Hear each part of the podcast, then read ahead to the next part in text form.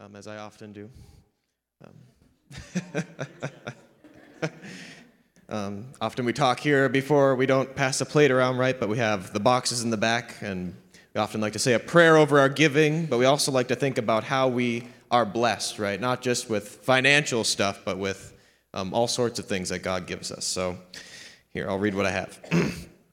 so last week, I talked about how within the infinite blessings we are given by our Heavenly Father, He has decided it fitting that the greatest of these gifts not be wealth or status or wisdom or even the gifts of the Spirit, but the vast, untapped blessing of one another. So that means you, that means the, the guy sitting next to you, right? Uh, maybe even that person across the way that you maybe you never talked to before. All right. We all need one another, right?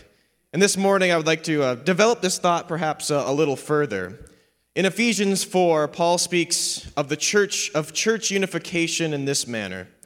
Uh, he says, I, Paul, the prisoner of the Lord, beseech you to walk worthy of the calling with which you were called with all lowliness and gentleness, with long suffering, bearing with one another in love, endeavoring to keep the unity of the Spirit in the bond of peace. There is one body and one Spirit, just as you were called in one hope of your calling one Lord, one faith, one baptism, one God and Father of all, who is above all and through all, in you all. But to each one of us, grace was given according to the measure of Christ's gift. And he himself gave some to be apostles, some prophets, some evangelists, and some pastors and teachers, for the equipping of the saints, for the work of ministry, and the edifying of one another in the body of Christ, till we all come to the unity of faith and of the knowledge of the Son of God, to a perfect man, to the measure of the stature of the fullness of Christ that we should no longer be children tossed to and fro and carried about on every wind of doctrine by the trickery of men or in the cunning craftiness of deceitful plotting. But speaking the truth in love, we may grow up in all things into Him who is the head, that is Christ, and from whom the whole body, joined and knit together by what every joint supplies, according to the effective working by which every part does its share, causes growth of the body for the edifying of itself in love. So there are a few things to notice here right off the bat. Um, first, unity isn't just some organizational sticker to slap on your uh, bumper sticker, so to say. Uh, it is the intentional state of endeavoring, as Paul says here, something developed out of a consistent working towards that unity. Secondly, the ultimate goal is that all may come to be part of this body. Perhaps part of the reason that we find that the church is ill equipped or maybe falls short of its goals is that it has yet to receive all of its members. There are many important hands and feet that have yet to know that the, who they really are and what their true calling is. And thirdly, and I think perhaps most importantly here, unity doesn't rest on your shoulders. Unity will not be found in the church of Steve or the church of Peter or the church of Kent. It's going to be found in the church of Christ, right? And it isn't Christ who it isn't Christ who plays a part, a part in each of our lives. It's really we who submit our portion in the life of Jesus. Paul says that we, everyone, have a measure of faith and a measure of grace, a measure of gifting and of purpose. And it is our job to follow him in that portion. Now, don't get me wrong, we all have the fullness of Christ dwelling within us. But I think there is something to what Paul says here when he says, not that in unity we come to be individually perfect men, but that collectively, as a whole church, we make up a picture of who Jesus is singularly. You see, we don't just need each other, the world needs us to need one another, like Kent was talking about this morning so that they too will see Jesus as we work and we play and we love one another excellently. So, Father, we just ask that you would open our eyes to see one another as you see us. Open us to see the people we meet on the street, the people we see in our work, our family members perhaps, in a new way, in a new light of who you are, that we need one another, that there's something in the, per, the people around us that we need more than we would like to admit. And that there's something in us that the people around us also need, maybe more than we'd like to admit. So, Father, just help us to serve one another this week and to bless one another as you see fit. In your name, amen. Peter thinks. Surely I'll just hand that to you Thank you, Peter. You know, when we were singing that last song there, I, the, in the way that we sang it, it brought me right back to the church 45 years ago on the summer of 1973 when I was sitting on my steps on Watson Street. I was on the corner of Straight Street and Watson Street there in Grand Rapids, Michigan, and I heard this music and uh, I followed it. and it was about two blocks away. And it happened to be the church that my aunt had told me that I should go to sometime. And they were singing like that. And it was hot, it was stuffy, it was a smaller church. Not quite as small as that one there, but it was small. And it was, like I say, hot. And I remember the sweat running down my back. and my shirt was sticking to the pew. And, but I received the baptism of the Holy Spirit that night. And uh, this might be the day for you, or to receive Jesus as your Savior. It could be. I'll tell you just a few announcements here. There is a fellowship meal following our service prepared by Adana Maria. And if you're guests here today, visitors, please stay for that if you can at all. Uh, you'll enjoy it. It's genuine. There's also a kids kids menu, and it's this is what you call genuine Mexican food too. So, uh, just a congratulations to Kip and Tiffany Solberg, who were married yesterday. Um, and then also a note that 6 o'clock tonight at Bethsaida Community Church is a follow up meeting of the Revive Minnesota. It's like a community, all of us getting together. And that's going to be at 6 o'clock at Bethsaida Community Church this evening. And then also a special mission offering giving report. You may remember the last few weeks we've been receiving offerings for uh, Herb Ramanshinkel, and uh, specifically for a pastor's conference that uh, he's at right now, and, and he's helping to conduct. And we were able to receive $1,360 for that. So that was just a great boost for them and a great blessing. And continue to pray, though, for Herb and his wife is with him and for these, these conferences. And then also just looking ahead a little bit here to Labor Day weekend, that Sunday, which is the Sunday before school begins, we're going to have a, a prayer blessing over backpacks that day, just to let you know that. And, uh, and so we'll be praying as a church family for God's blessing, favor, and protection over all of our those that will be going to school. And then also invitation from Dave and Joan Pomp today the Fellows Museum at Tenstrike will be open. Did you know there was that? Um, and there's some pictures, I believe, that we have. It's really pretty neat. The second building on the left there, that's, uh, that's actually the Shiloh Presbyterian Church. But uh, you can go there and you can just see what Tenstrike was like at the turn of the century, the last century. And uh, so pretty interesting. Yeah, the first building is the old school. Yeah. Under, really, that's that's kind of where our church is right now, where that school is. So it's kind of interesting. Well, we have a special guest here this morning. Shirley, I'll have you come on up. Uh, Shirley, many of you know her. Let's welcome her back to 10th Street. I'll help you get up there. Uh, Shirley was with us for several years as part of our, well, she's still part of our church family, you know. This is her home church, and uh, but the last two years she's been at Charis Bible College in Woodland, Park, Colorado. Joyce and I were able to go visit her there and be a part of the ministers' conference last October, and that was so good. It's just a beautiful place. Pike Point, you can see Pike Peak, not Pike Point, out of their uh, windows there on the one side of the school building. But uh, Shirley's been there studying, and when we were there, I said, Shirley, when you come back again next summer, could you please share the word with the congregation and share your testimony and those things? And so that's what Shirley's going to do. We're so glad to have you here. Hallelujah. Amen.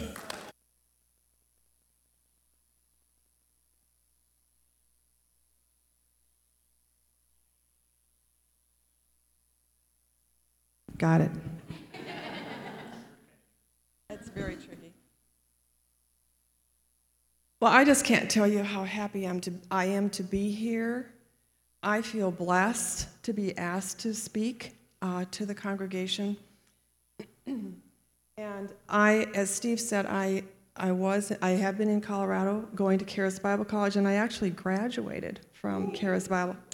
You know, so it really happens. So uh, I have a minister's license in Colorado, and if I apply other place, I can, I can also have that. I'm going to go back for a third year, and I'm going to study practical government because that's really, really my heart is to make an impact in government. Um, I think there's such a need, and not everybody wants to do it. But maybe some of you know that that is my background. I spent 25 years in the executive branch of government in Minnesota so in education. So I have kind of the background knowledge and I have the heart for it. And frankly, the intestinal fortitude for it. And so I'm just, I'm going to go forward and do that. But I'm a member of this church. This is my, I consider this to be my home church. So I'm just so pleased to be here. And I'm just so happy to be with so many people that I would call friends and mentors. Believe me, all of you can probably attest to the fact that I needed plenty of mentors when I came here, and I'm going to go into that in more detail. But I'm just so thankful for all of my mentors. And it's my prayer that I can be a mentor as time goes on, too, as I learn more and I am more able to do that. I'm thankful for Pastor Steve and Joyce. They have provided so much leadership to this community. And you know, there are some students that I go to school with that drive about 150 miles to a church that's a word, good word based church. And here in Tenstrike, we have it right here, and we are blessed. And it's my prayer today that what I have to say will inspire you so that you will get to know more of Jesus. I guess that's what every, anybody who speaks in church wants to do is to have people understand more of Jesus, and that's really what my plan is, is today to do. So, I'm going to talk to you about a foundational tr- um, learning and, and teaching that I have had at Charis Bible College, and that is about spirit, soul, and body. And probably some of you have even read some of that, and many of the teachers, Andrew Wommack is one of them, Duane Sheriff is another, many of them speak about spirit, soul, body. And I'm going to ask you three questions. Do you want to know who you are in Christ? Do you want to know what you have in Christ? Do you want to know what promises Christ has for you? If you want to know those things, if we learn about spirit, soul, and body, we're going to be better able to understand those things. The scripture that I'm going to be working with today is 1 Thessalonians 5:23 and Paul was speaking to his converts when he said, "And the very God of peace sanctify you wholly. And I pray God your whole spirit, soul, and body be presented blameless unto the coming of the Lord Jesus Christ. So, we're going to talk about three things today. One is what is your spirit? What is your soul? And what is your body? And the connection I think that's pretty, mus- that's pretty universally misunderstood. And then how do we connect more with our spirit and more into, get more into our spiritual realm? Because that's where our peace is. That's where we're going to answer the questions who we are in Christ, what we have in Christ, and the promises of Christ. So, the, as, this, as the scripture says, that we're a spirit, soul, and body, and you know, actually, we're one third each. We're one third body, we're one third soul, and one third spirit. And when we're born again, our spirit is perfect, sealed and perfect. We can never not be sealed and perfect. And that's, to me, that's a joyous thought. Now, our bodies and our souls, we need to kind of have them come along with us. And that's some of what we're going to be talking about today. So, the body, we know what the body is, right? It's our casing. It's how I know it's Kent. I know it's Joyce, and I know it's Joyce Sr., and I know who you are based on what your body looks like. And we also then have a, a soul, and that's a little harder to differentiate because our soul is many things. It's our conscience, it's our mental and emotional part, it's our minds, our senses, our personalities, our will, all make up our soul. So, for example, if I ask you, what is this? It's a book. Well, how do you know that? Because we can see, right? We have the sense, vision is one of our senses, and we can see that. And we connect that to our mind, which says, oh, guess I've seen one of these before. I know what that is, and that's a book. That's our soul. And that has that has treated us very well. It's, it's how we've learned to interpret the world. We don't want to discount the soul, we want to say it's bad, but we just know that that's our soul. I want to give you another example of a soulish experience I had with my daughter, my 40 year old daughter, who hasn't lived in this country for 18 years. And of course, I have a little edge on that. You know, I don't like that very well. So she called me and she was in Bali this time. And so I hadn't talked to her for about three weeks, and I was really happy to hear from her. So my spirits were way high. And then I thought, within that conversation, well, I'm not going to see her till Christmas time. So where did my spirits go? Down. Then she was talking, talking, talking, and she was talking about her work that she was doing. Well, as any parent knows who has an adult child, you like when your kids are working, so that was good, you know. So then I lifted up again. And then at the end of the conversation, I just felt sad again. So what was I? Was I a yo-yo?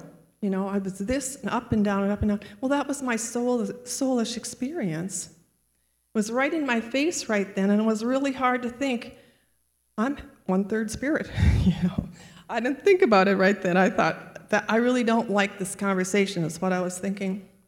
I had an experience in Walmart the other day. I don't know. I had was going through the checkout counter, and I had the opportunity right there and then to help somebody, one of the checkers who I felt needed help to understand what her job was and how to do it a little bit better. And you might have had a similar experience. And then I thought, well, and I have been studying spirit, soul, body, and I thought, I think my soul is kind of rising up here. And so I just took a breath, and I took a note, mental note at that checker, and I thought, you know, I don't think I'm going to ever go to that checker again, first of all. That's one option. And then the other option is just to read the magazines that are lined up, look at the gift cards and think, oh, this is such a cute one, and on and on. And so I went through it. But again, that was right in my face because, you know, I was busy. I had things to do. And so I thought, okay, this is a, really a good example of a soulish experience. And I think we can probably all identify with that. We have these soulish experiences that it feels like it feels like us, doesn't it? It feels like, well, that's who I am. When I'm at Walmart and the checker's being slow, what how I do that is I react and I get disgusted, and I have every right to do that because, you know, I'm a busy person. So I think what, what, I, I'm saying about this is that our senses and our thinking and our drawing conclusions, our feelings, our conscience, all of that, we were born with that, and, and thank heavens we do. When we see a hot stove, we don't need to touch it because we have experience with that. So it's good to a point. But then to the other point, when, when it's out of control and we're not acting on our, from our spiritual realm, that's when we start getting into trouble. And I can just tell you that I've used my spiritual, my, I use my soulish realm for 60 years. I know I don't look that old, but I am.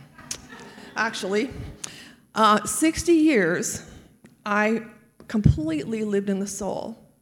And when we combine body and soul, we call that our flesh. And so I, I lived a fleshly life.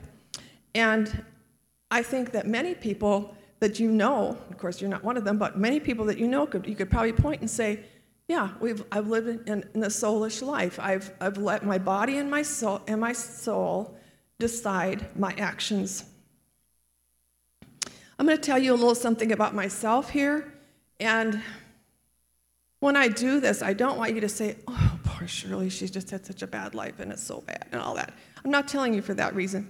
I've had some things that have been difficult. But the reason I'm telling you is because if I can go through it and come out the other end, because God's no respecter of persons, you can too. So, for the first 60 years of my life, I was depressed, and not situationally depressed, but just plain depressed. And there were probably reasons for that, but one of the things I, I, um, I was starved as a baby. For three weeks, I didn't have enough food. Cried for three weeks, didn't gain weight. And you know, at the time, Dr. Spock was really big in ter- determining how kids should be raised, and at that time, babies were supposed to just cry it out. Well, I, was, I, didn't, wasn't, I didn't have enough food. So it wasn't a behavior thing, I just didn't have enough food. And finally, they realized that my mom didn't have the proper milk, and um, so I, uh, they gave me the proper food, and I stopped crying. But there's a thing in, that I know about in my own spirit, that terror that I felt, because nobody could help me. Excuse me. Drink here.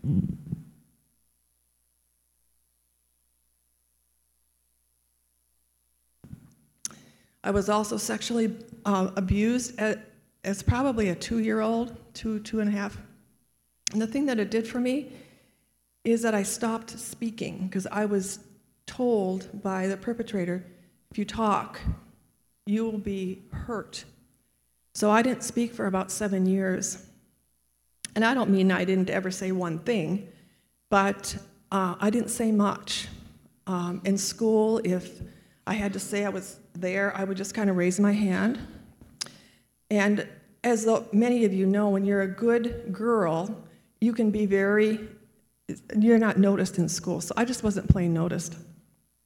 And so um, my teachers would tell my mom, and my mom would tell me, Your teacher says you don't ever say anything in school. Well, I didn't know. I just didn't speak. That's the way it was. I was chemically depressed, not situationally depressed, chemically depressed. I was suicidal at times. I had undiagnosed and untreated mental illness. I was bipolar. I had anxiety attacks. I had all kinds of stuff that was just, you know, well, mental illnesses. And I was profoundly lonely. You can well imagine with all of that going on. I wasn't a good friend, and people probably didn't want to be around me. I had many, made many, many bad decisions in my life. And then when the circumstances would occur, it would just get worse. 1 John 4:19 says he loved us before we loved him. And that sticks with me because he loved me. I didn't know it. I had no way of knowing it, but that was happening. And for about like 65 years I lived without knowing much about him. I was baptized as a Lutheran. I went to the Methodist church a little bit, but there was no relationship with God taught. And I was searching, searching, searching, so I drifted into New Age because there I was told that I was in control. If I did the right thing, I could heal myself. Would stop the depression. If I had the right thoughts, my job would go well, prosperity would come my way. In other words, I was in control of everything. And that fit with what I knew, so I went along with it. And actually, my life was kind of kind of played itself out okay like that because things my life was did on the outside look okay. I had a good career, my family was fine, all of that. But um, that was all in the natural. It was all up here. And then in 2005, I had a crisis. Everything fell apart. Everything fell apart. My family was a mess. I had to leave my life in Las Vegas and take care of my mother, who was aged. My marriage was difficult. I had a couple of lawsuits against me. And I finally learned that I was, um, I had undiagnosed and untreated mental illness. So John 5:30 comes to mind. I can of my own self do nothing. I finally came to that point where I knew I could do nothing. Well, my mom, who I was taking care of, knew Sarah Pomp at that time was Pomp, and she knew that I needed to talk to somebody. So she said, "Well, Sarah's dad, I think his name is Steve. Sarah's dad is a minister out there, you know, in Tenstrike." Well, why don't you go talk to them? And so I thought, well, I sure need to talk to somebody. So I called Steve, and Steve and Joyce met with me the same day. And that was January 17th, 2005. And I remember that day perfectly because I still have my card that says that I gave my life to the Lord that day. and Pastor Steve and Joyce were so kind and they told me things that I had never even thought of before. They told me that Jesus loved me. I thought, oh my gosh, I'm such a mess. Jesus loves me. And, and Steve said, yeah, Jesus does love me. And he said that if you want to be born again, then you'll have salvation and you will be assured of going to heaven. And I thought, well, that's great, but you know, I'm such a mess. And he said there's an, a gracious, undeserved, that be, having salvation is a, is a gracious, undeserved gift of God. And I would have eternal and spiritual deliverance from sin and consequences. And I would be able to get out of this pit.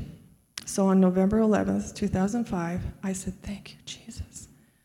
I was born again. Thank you, Jesus. And you know, if I could tell you that I had a complete upward trajectory at that time, I would say that the minute I was born again, boy, things just got better, you know? But that's not the case. My best friend Joyce Sr. came beside me, and as people were talking today, they said, I don't know how she kept doing it, but every day she would help me with everything. And so she was there with me the whole time while all this was happening even though it was difficult. And I'm sure it was difficult for her to watch this. But over time, my daughters began talking to each other and to me. The lawsuits that had plagued me kind of dissolved. I got rid of the mental illness. It just evaporated. Thank you, Jesus.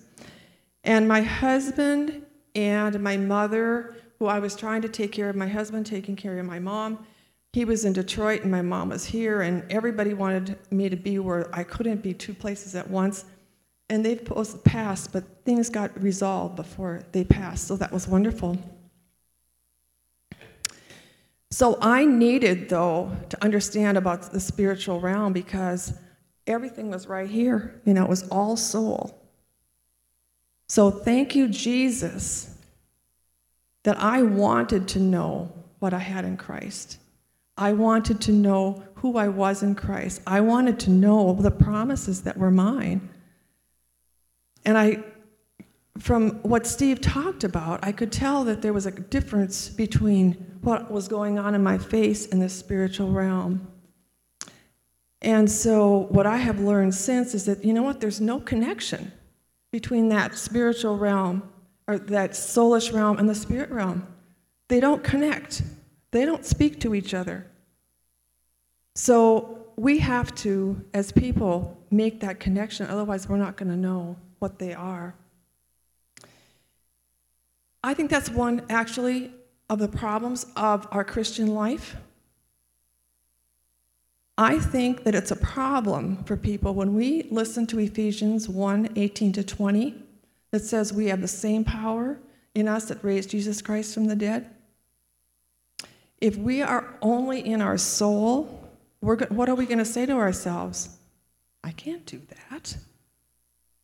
I can't raise somebody from the dead.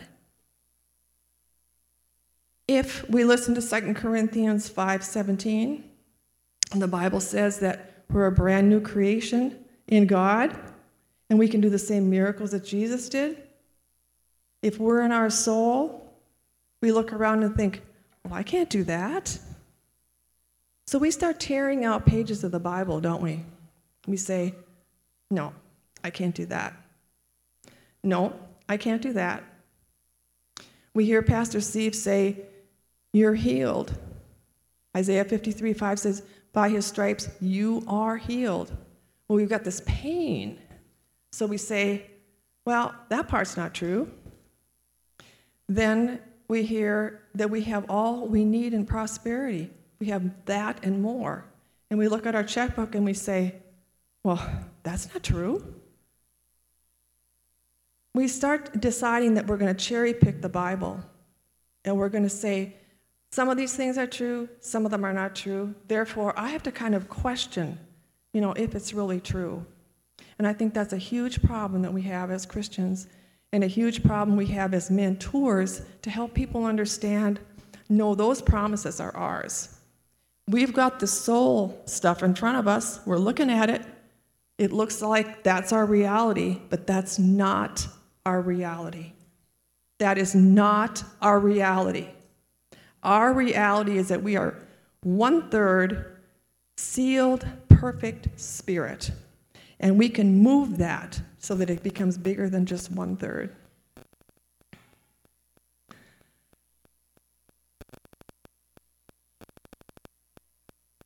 I love these sounds, yeah. I hope mine doesn't go off. It won't be my daughter from Bali, so I don't have to worry about it. And you know, just, just as an aside, I had an opportunity to get some real soulish behavior into my, with my daughter the other day, the one that travels the world all the time. And I even know better, you know, but I really did some soulish behavior. I just told her what I thought about all of her travels and how she doesn't visit me enough and she doesn't pay enough attention to me enough. And I think it kind of took her back a little bit, you know, because as a kid, she kind of thinks, well, you know, mom's here forever and whatever. So it's so easy, I guess, for us to go into that soulish behavior. And like I said just the other day, I had the opportunity to do that. And now I'm going to have to make amends. And then I have to backtrack all that stuff. It would just been easier to realize I don't need to say that stuff. I could think it maybe, but I don't need to say it. Anyway, so that's an aside. But you know what? I have an answer. And I've been to two years of Bible college, and I've talked to Steve and Joyce and Joyce Sr. for years, and I know what it takes to get into the spiritual realm. I know you're all waiting. You know what it is? Something that you've heard a thousand times. You need to get into the Bible. There's no other way out. And you probably are all thinking, well, I'm sure glad Steve brought her up here to talk about that. I think I know that. But the point is, is that we can know something and not do it, can't we? So really, we there is really only one way to get out of that soulish behavior and move into the spiritual realm. We have to know the word. We have to know that word so that when we, in my case, when I met my, when I was t- talking to my daughter, who I think now is in Turkey, but when I was talking to her, I just moved into that that soulish behavior. without checking myself first. Um, the Bible, of course, says to love, and that's what I didn't do. I mean, I love her, but I just got ticked at her. So I guess the way then to access all of this is that we have to read the Bible. And if, if we were to say that the best way to do this is to take an hour out every day and read the Bible, then we would all sitting around here say, Well, I guess I can't do that either. So maybe not only is the Bible not true, but I can't do that regiment, especially if we read it once a week. But what we can do, can't we? Incrementally, we can increase our word knowledge, our word with our time with the word, because that's really how we're going to move into the spirit. So that that soulish behavior that's just hitting us in the face all the time, we can move out of that and we have a better response for it. So I'm going to say, and I'm going to encourage you to read the Bible. Not listen to Kenneth Copeland read scripture to you. Listening to praise and worship is wonderful, but you really have to read the Bible. And that's what I'm going to admonish you to do. The other thing, we are so blessed in this church because Pastor Steve and Joyce tell us to pray in the Spirit. You know, there are some churches that you can't do that and say it out loud, or you're not going to be a part of that church.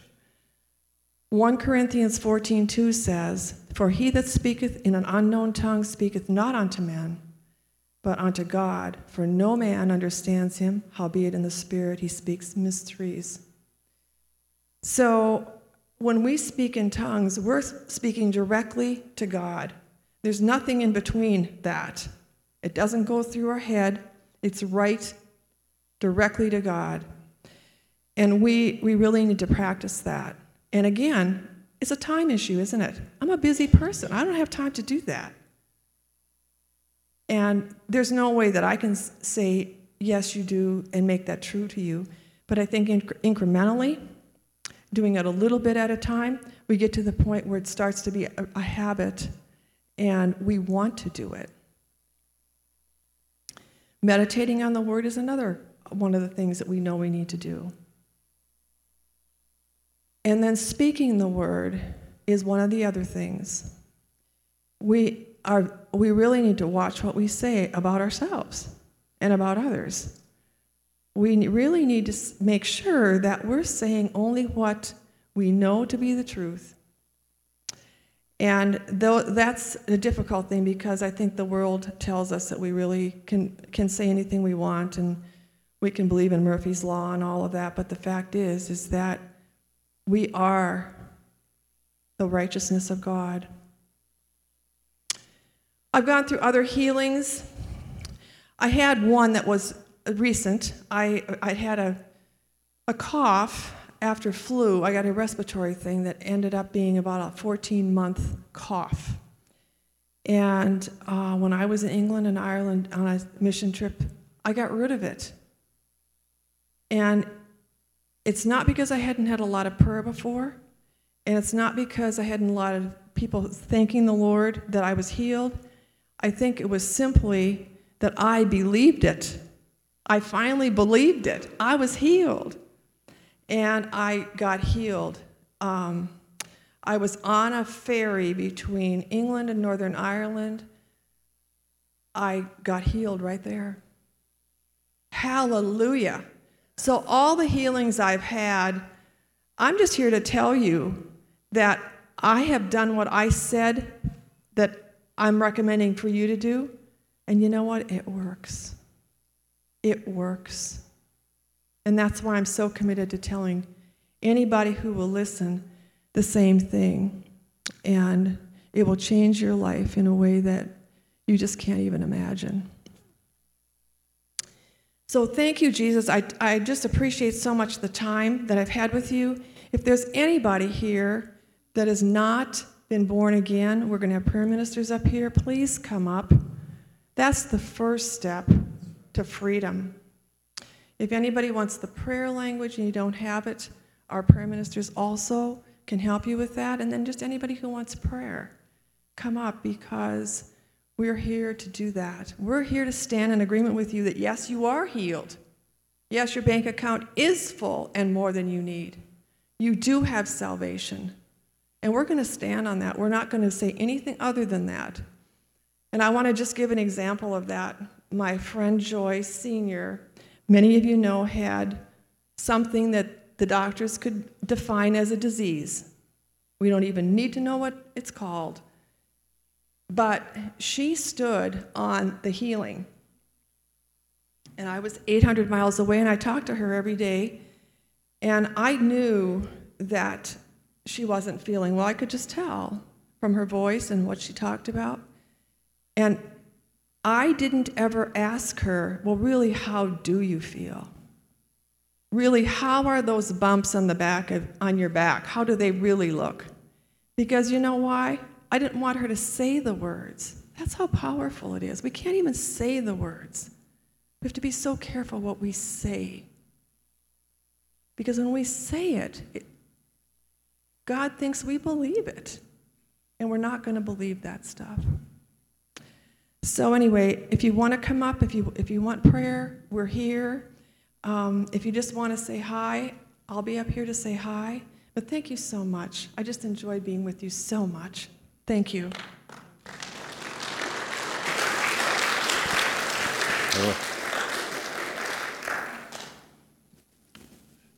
You know, Shirley mentioned that she received her healing when she finally came to the point where, what did you say? Do you remember that you really believed that already? Well, why don't you step down here a second? Um, that you received that healing. It was 14 months. Yes. She was having this cough, and I know what it was like when we were there in October. Yeah. That was really a hacking away type cough. I mean, it was from way down in here. And, but uh, prayer, lots of prayer and all that. But then when you were between England and Wales, you said? Ireland, um, you came to the point where you believed that it was already done? Is that what you said? was. I did. I finally believed it.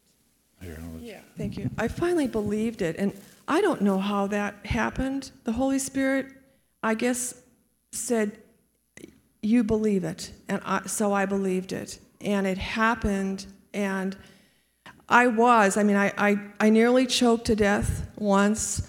I coughed so much that I don't know if you've ever coughed so much that you feel your tongue is going to come out. I coughed that much, and. Um, one of the things that happened to me, I had Andrew Wommack pray for me.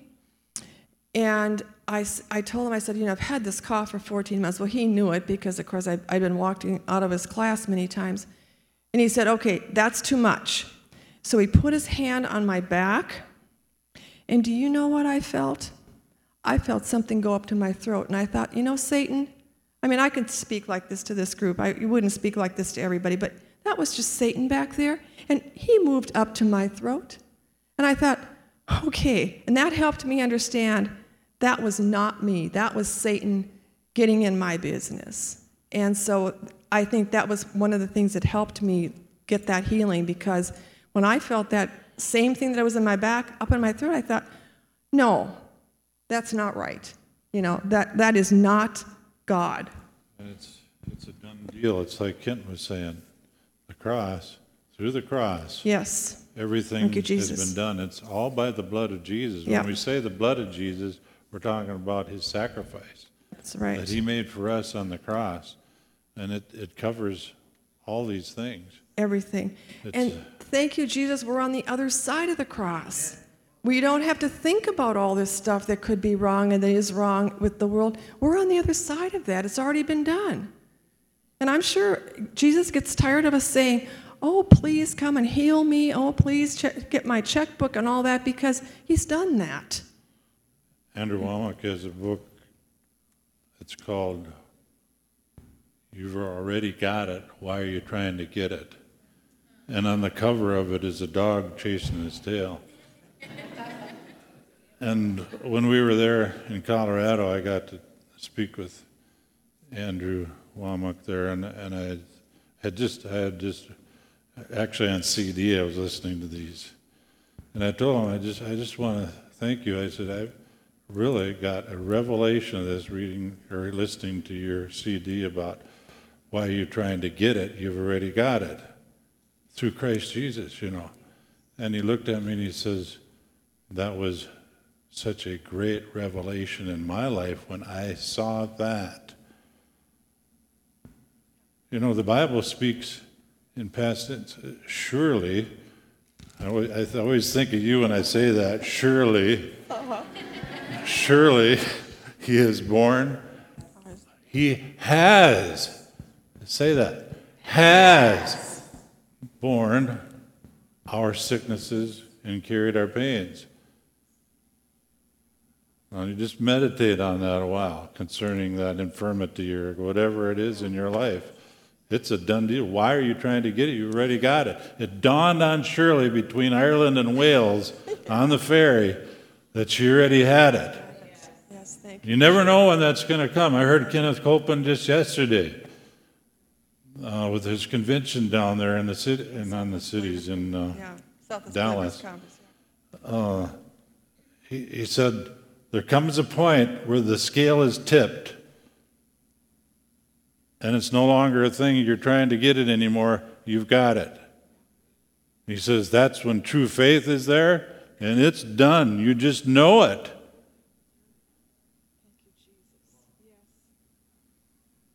Just know it. You can tell others, and that's the blessed part about that. I hope all of you can understand where I came from. I, I tried to paint a picture of where I came from. I'm, I'm through school now in Bible college, and I don't need that constant reminder that God loves me. You know, and I'm sure Joyce Sr. is pretty thankful about that because, man, she spent hours with me on that. But thank you, Jesus, you know, and now I can tell others and I can say, you can do this. You can do it. But you are not going to do it. It's not going to come to you by osmosis. So I gave you those profound things that I just told you about reading the Bible. But it is profound. It's profound. You have to do it. Amen. Amen. Well, Thank before we Jesus. close and before we have others come up for prayer, I'd like to have prayer for you, Shirley, Thank and you. what the Lord has for you. And anybody, if it's, let's all stand. If it's on your heart to come, let's stand over here, Shirley, this way. If anybody else wants to come up here and lay hands on Shirley, we're going to pray for her. There's things that she's working with. I won't, I won't get specific, but it's going to be with Andrew Wommack and even with the school there. Uh, but then also some things with government are coming. This is what she's going to be doing this next year is that government class and hallelujah. Lord, we thank you. We thank you. We thank you. Someone else want to lead in prayer?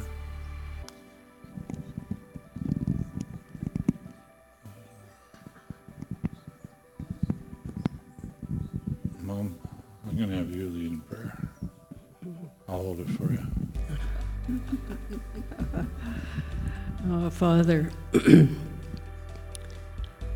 we can't humbly go to that throne of grace and know that you are the answer because of what Jesus did on the cross. That, that's the center of everything, Father. And behind that cross is your marvelous, marvelous love. Thank you, Lord, that it's a love beyond what we can express. And this morning, in a devotion that I had, we just about lost it this morning. the love that God has is is it, it covers everything. It covers His mercy. It covers His goodness. It covers His tenderness. It covers His whatever you need. And and Lord, I just thank you, thank you, thank you that whoever is here today, if you've got a need, don't wait. Come. and let Him minister to you because it's He who does the ministering. It isn't us. We're just vessels that are willing to be used if we have to be, but it's Him that is doing it. It's, it's that love of God, that tremendous, tremendous, tremendous love of God. Krushanama korobahasa kiti ona harabahata. Roshanane de diata tatotora bahaka yata koroba yara kona. Rishi kiti ko kokoro bakaka kayara bakama hesi kiti. Rosha nini nini nini nini oholo bakosha. You will never, never, never be able to understand until you get into into that pleasant, pleasant position of one-on-one relationship with Jesus. That's the only answer, that one-on-one relationship. It can't come by osmosis. It has to come by one, by one person, and that's Jesus alone.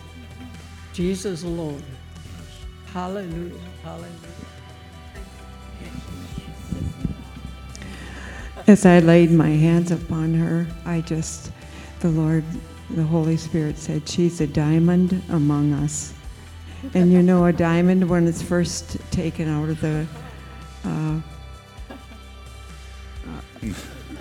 it, it looks like a regular stone, but when it's cut, when it's, when it's shaped, when it's uh, polished, and uh, then it's a beautiful thing, and that's what's happened. And so she's, when we lay our hands on her, we know that she's a diamond among us. when I put my hand under her elbow, the Lord was impressing on me that we as a church hold up the hands that hang down. And whatever lies ahead, that we're to support her in prayer. And just that she would know that we're standing with her.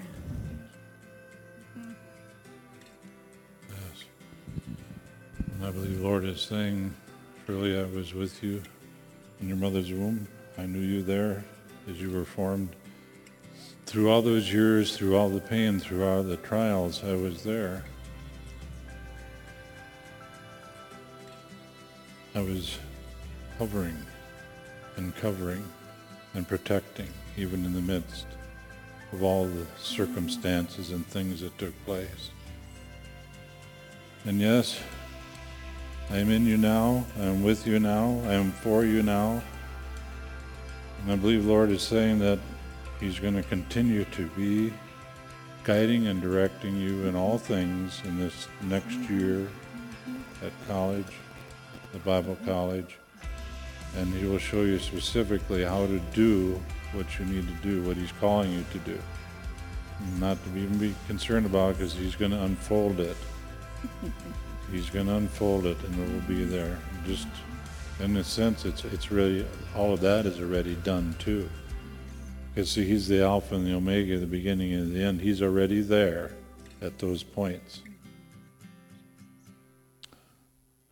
Hallelujah. And that's true for each one here this morning in your lives. The same things really that were just spoken over Shirley is, are true with, with you, with each one of us, and for the future. He's already there, so you don't have to be afraid about it or fear for the future because He is there already and it's prepared. The way it's prepared, what we need to do is trust. Amen. So, if you would like prayer to receive Jesus as your Savior, to receive the baptism of the Spirit, or prayer for healing, you just come forward. And remember, there's a fellowship meal today. I want to welcome you to stay for that. God bless you all abundantly. Amen.